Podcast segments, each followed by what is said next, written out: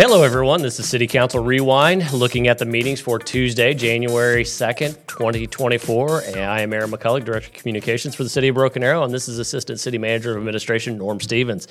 Mr. Stevens, thanks for joining us again for, Proud to do uh, for the Rewind. This is right in your wheelhouse as a former Economic Development Manager for the city. We're talking about TIF districts. There was a public hearing uh, during Tuesday night's meeting about TIF number five, this proposed uh, district that's going to come into the city. First and foremost, what is a TIF? What does TIF stand for? What does it mean to me? TIF districts, uh, the actual definition for them is tax increment financing districts. And the state of Oklahoma is a little different than all the rest of the states. The way municipal government is primarily funded is through sales tax. Most all other states fund their governments differently.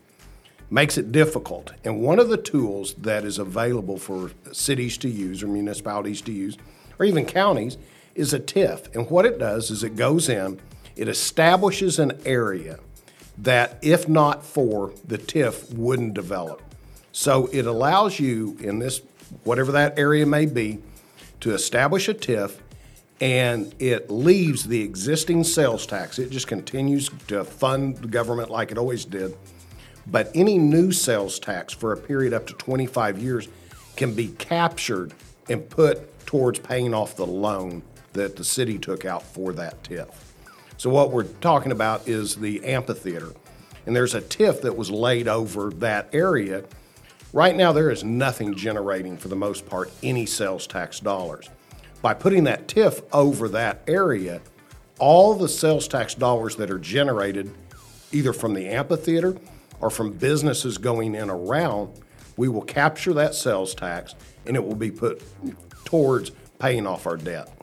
And our debt, what is the debt? Is this is that the public improvements that we've agreed to? The improvements that we're doing is to pay for the infrastructure around the amphitheater. Okay. So we're looking at roads and, and sanitary sewer, probably some water, different things like that, I would imagine. Absolutely, absolutely. So as far as this border is concerned, you know, because you talked about there's there's there's not a lot out there. This amphitheater, we've heard a lot about how it's going to possibly be the catalyst for more development. So I would imagine that the TIF district is probably going to we've probably created the boundaries to where we project some new development is going to come into play. Is that kind of the strategy that goes into play when it comes That's to a, that's a establishing great TIF? question, Aaron. And it, it is. There will be. There will be restaurants that come around that. There will be hotels that will come around.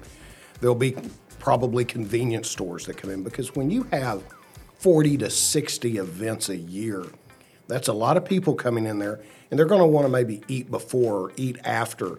They're going to want to be able to go to a convenience store and get whatever you know they need.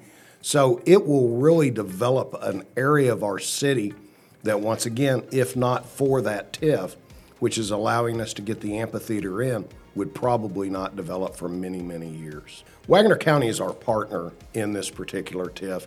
They have been very supportive of the city of Broken Arrow. They uh, passed a resolution yesterday during their county commissioners meeting to support and to participate in it. So it's a fantastic partnership between the city of Broken Arrow and Wagoner County. and folks property tax is not going to increase or anything because of this because we're not taking ad valorem out of this TIF. Is that right? That's exactly correct. It is a 100% sales tax TIF. And that is so important for everyone to know. We are not using the ad valorem to pay off the, the note that we borrowed for, the, for all the infrastructure. So when it comes to creating a TIF, I, I understand a TIF.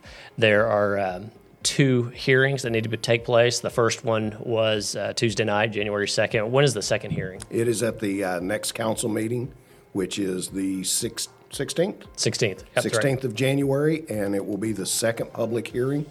If someone wants to speak at that point, they can. Uh, and then we'll move forward with the TIF, and I think you'll start to see some great things going on out there.